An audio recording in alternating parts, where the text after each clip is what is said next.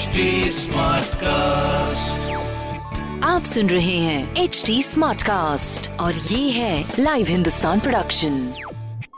हाय मैं हूँ fever RJ Sheba और आप सुन रहे हैं कानपुर स्मार्ट न्यूज़ और आज मैं ही दूँगी अपने शहर कानपुर की ज़रूरी खबरें। सबसे पहली खबर ये है कि ग्रीन पार्क स्टेडियम में वही टिकट को लेकर बहुत ज़्यादा भीड़ है और वहाँ पर काफ़ी ज़्यादा एक्साइटमेंट के साथ में प्रॉब्लम्स भी काफ़ी हो रही। बार कोड रीडर की हेल्प से भी टिकट बुक करने में प्रॉब्लम फेस करनी पड़ रही है लोगों को, मगर जोश की बिल्कुल भी कमी नहीं है इंडिया वर्सेज न्यूजीलैंड मैच के लिए, जिसका पहला दिन है आज। अगली खबर ये है कि अपने कानपुर जू में ऐश्वर्या जेब्रा के दो नए दोस्त और आ रहे हैं और ये दोस्त इसराइल से आ रहे हैं अपने कानपुर जू तो यहाँ की शोभा बढ़ाएँगे तो आप भी वक्त निकाल के ज़रूर जाइएगा अपने कानपुर जू में with family and friends and अगली खबर ये है कि अगले हफ़्ते शहर में बन रहा है राइडिंग क्लब जिसमें हर उम्र के लोग जुड़ सकते हैं और इस क्लब में हर प्रशिक्षण को सीख सकते हैं। इस तरह की प्रोग्रेसिव और पॉजिटिव खबरों के लिए पढ़ते रहिए हिंदुस्तान अखबार। और कोई सवाल हो तो ज़रूर पूछिए फेसबुक इंस्टाग्राम और ट्विटर पर। हमारा हैंडल है एट